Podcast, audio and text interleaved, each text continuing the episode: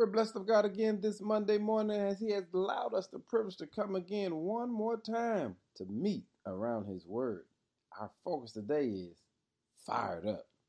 In 1 Peter chapter 4, verse 12 and 13 says, Don't think it strange concerning the fiery trials which will come to you, as though some strange thing is happening to you, but rejoice to the extent that you and I are partakers in Christ's suffering, that when his glory is revealed, you may also be glad with exceeding joy. You see, the Lord wants us to understand He knows what it takes to fire us up. And He uses trials and tribulations to allow the character that He has placed in us to be revealed to the world outside of us. In other words, He knows how to fire us up. And He puts us in position that He can display what's in you. Hey, family, it's like a diamond. The greater the temperature, the greater the pressure, the greater the glow.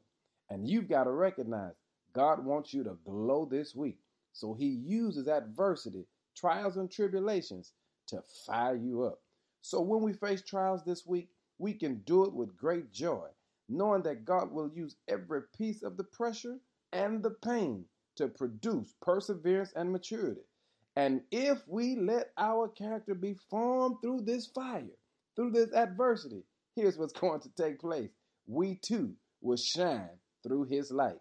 So God is going to give you something today, and that is an opportunity to be fired up. And family, when he fires you up, shine like the diamond you are, because God is just that good. Be blessed today. Now give God some glory, because he's fired you up. In Jesus' name, amen.